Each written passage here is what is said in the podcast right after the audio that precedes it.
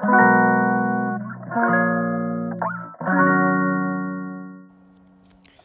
んにちは松田祐介です。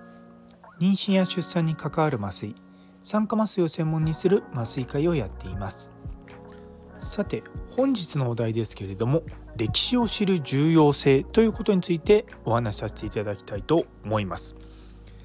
実はですね先ほどまでうちの、ま、診療科の酸化麻酔科の中の勉強会をやってたんですけれどもその中で、まあ、今日のテーマがあの結構、まあ、昔ながらの診療ってこれ本当に重要なのっていうところに対することだったんですね。あまあ、どういうテーマだったかというと妊娠中ってあの仰向けになって寝てると血圧下がって気持ち悪くなっちゃったりするんですよ。でそれは麻酔かけてる時も同じで麻酔をかけた状態で仰向けにしてるとそれで血圧下がっちゃってで赤ちゃんへの血流が落ちちゃう。なので麻酔かかった後ですね少しだけ子宮を体をですね左側に傾けてあの子宮であの血管とかが圧迫されないようにするっていう処置があるんですね。でそれはもう本当に1940年代ぐらいからずっとやられてた診療なんですけれどもそれがですね最近になって、まあ、いろんなことが分かってきてそれを本当にやるの意味あるのか意味ないのかっていうところが結構我々の業界の中で議論になってるんですね。でその中で今日はあの調べてくれたうちの若いレジデントの先生が歴史のところから話してくれたんですよ。で私もそうですし私の上司もそうなんですけども、まあ、妊娠出産に関わる麻酔をずっとこうやってる人間にとっては今自分たちがやってる診療っていうのを、まあ、昔からずっと見てるわけですよ。私もま15年20年とは言わないですけど、まあ、それぐらいから見てますし、まあ、私の上司に関してはもう多分40年ぐらい前から関わっていますので今から40年前の診療とかもね、あのー、知ってる人なんですよね。でやっぱり今のから考えるとそんなに昔40年前ってもうかなり昔だと思うんですよね。で医療自体もすごく未熟だったし今ではねエビデンスはどうかとか科学的な根拠とか言われますけども、まあ、そういったのがない時代はやはり臨床的なこう経験がまあメインになってきた中でもそこからまあ一つ一つこういい診療が残ってきてるって形なんですよね。でその子宮をそう左側に移動させるか移動させないかってあの我々にとってはすごく問題でさっきのその血圧ってところになってくるんですけれども今はなんとなくそういったことやらなくていいよねっていう雰囲気にはなってるんですね。ただやっぱりなんでそういうふうになったかっていうその過程を知らないで結果だけをやってしまうと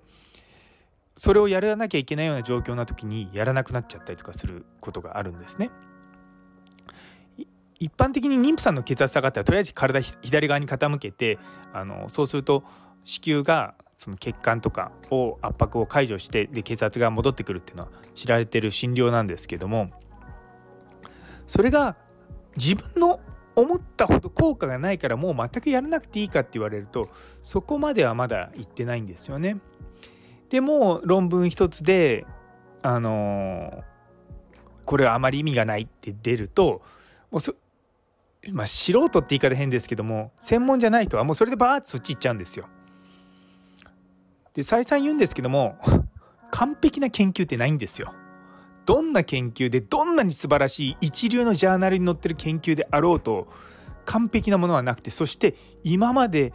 一つの論文で世の中が変わったことは一回もないんですよ。でそういったものはもちろんそのインパクトのある研究を基軸にしてそこから次の研究がいってで他の研究者が同じようなことやってとか似たようなことやってとかもちろん違うことやったりとかそういったものが少しずつ重なってって診療って変化してるんですね。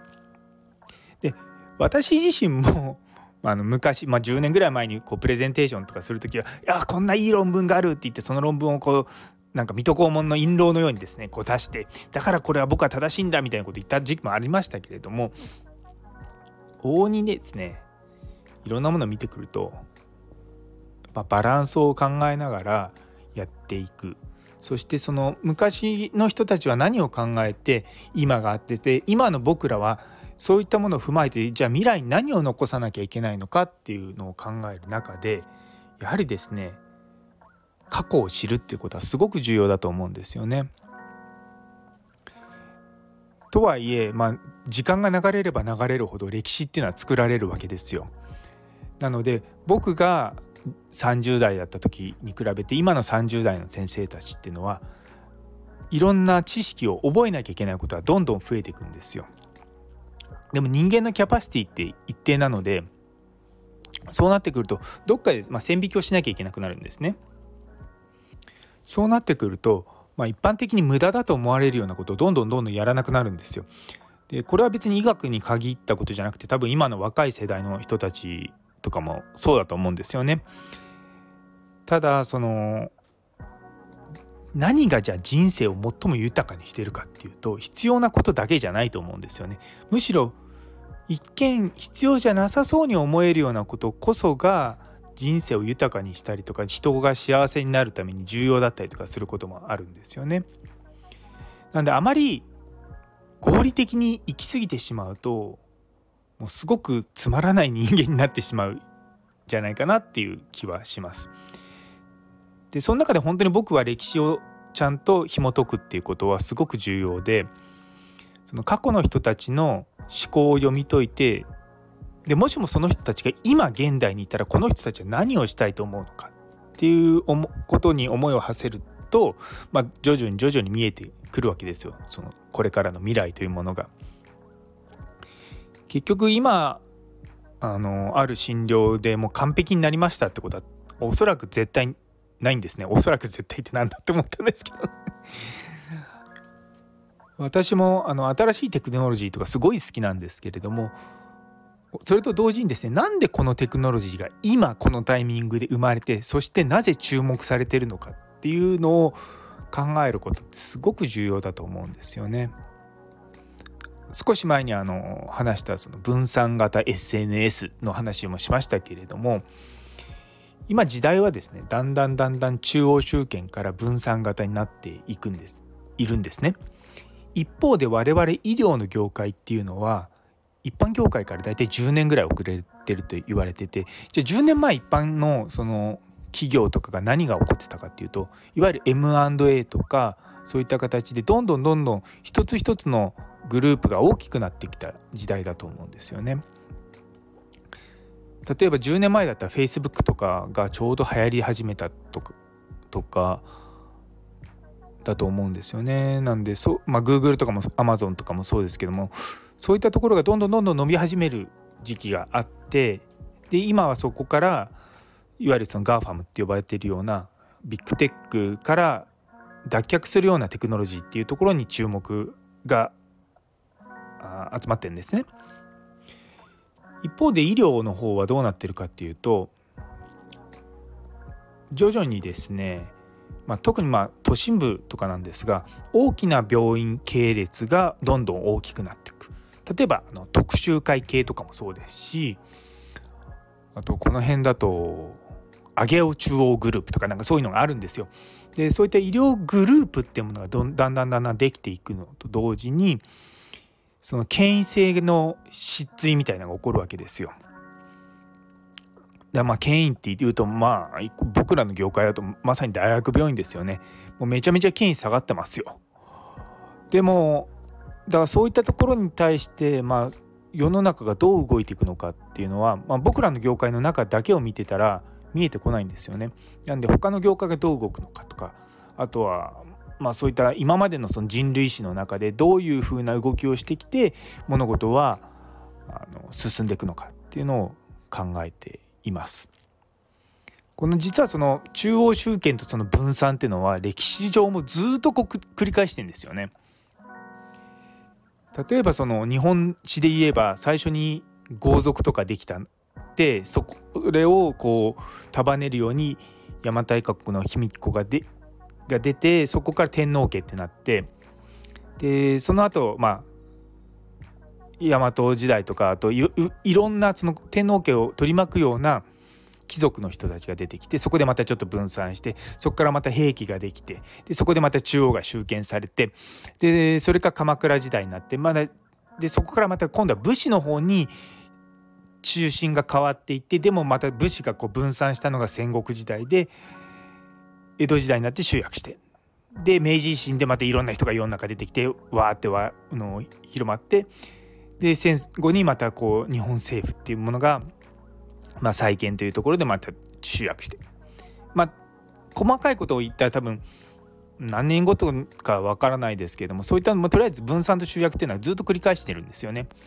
でもじゃあ前回のそのぜの同じことが起こってるわけじゃないんですよ。だ前回のその集約例えばその集約ってところが2回、ね、20年スパンで起こった時に前回のその集約と今回の集約っていうのは絶対違うんですよね。その前回に良くなかったところを踏まえて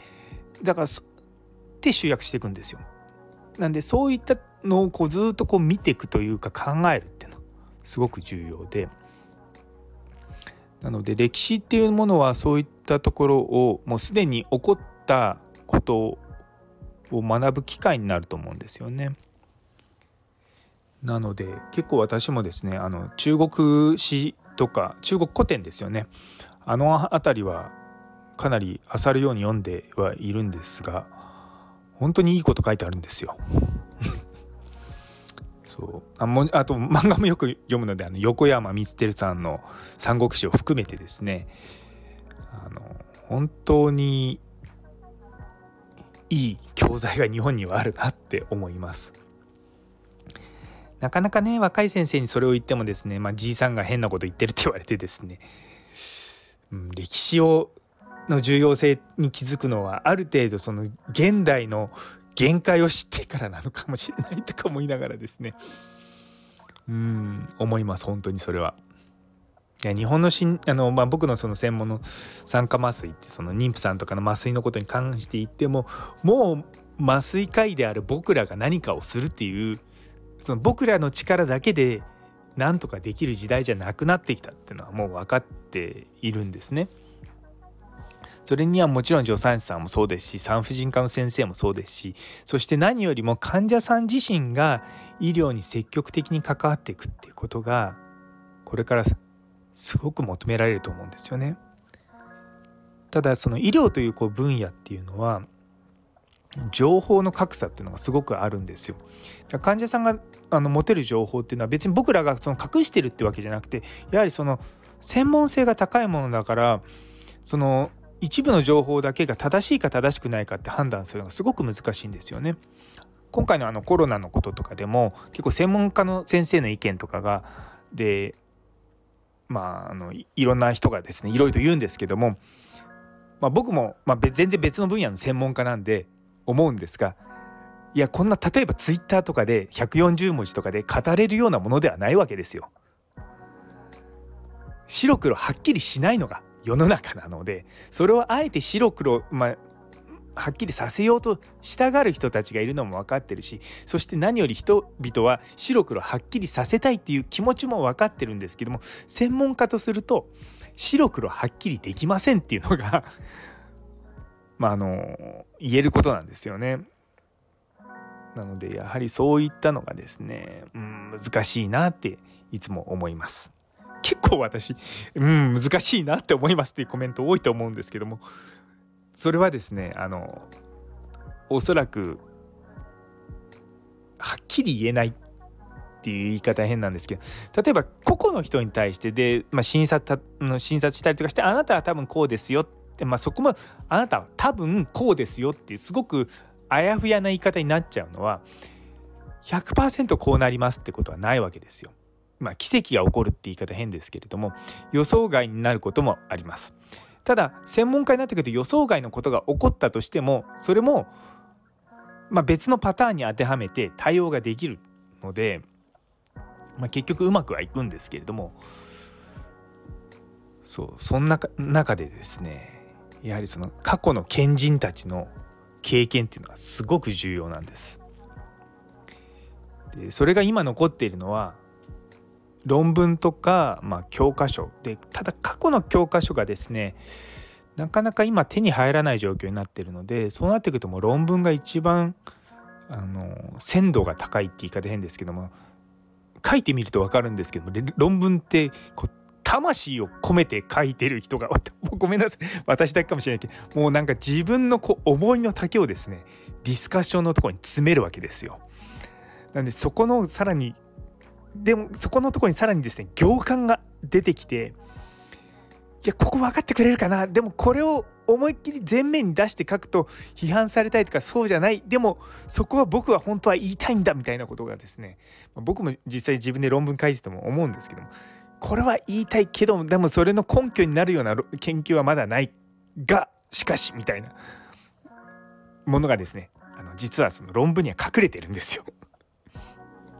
なんで結構昔の本当に30年前40年前あ場合によって僕一番古いので多分1930年ぐらいだから 100年とは言わないですけどそれぐらいの前の論文とかもう図書館の奥の方のカビ臭いとこからあの取り出して読んでたことありますけどもその当時のその人まあそのまあ研究者の人の心というかまあそのこう思うでもこれがわからないみたいなところがすごく書いてあるのを読むとすごくまあ私自身はすごくエモいなと思うんですよね。そう科学なのにエモいとか言われるといやそれは科学的じゃないとか言って批判されますがそうそうなんですよ。いやでも科学は僕は絶対エモいものだと思ってます ね、いやで歴史もまた同様にその当時の人たちの感情が込められてその感情によって人の歴史っていうのが作られてるのでまあそういったものをですね見ながら過去の人たちはバカだったんだとか言う人 たまにいますけどそうじゃない過去の人だって一生懸命やってたし僕らだって同じことやって一生懸命やってるんですよ。そうねだなので、まあ、昔のことをちゃんと勉強した上で今のことを学んでそしてそれを未来につなげるでこの姿勢はすごく重要だと思います。そこのところにあの考える力っていうのとあとはま時代のテクノロジー今その時代時代に合ったものを練り込んでやっていくってことが、まあ、物事の発展につながるんじゃないかなと思いました。ということで最後まで聞いてくださってありがとうございました。それでは皆様にとって素晴らしい一日になりますように。それではまた。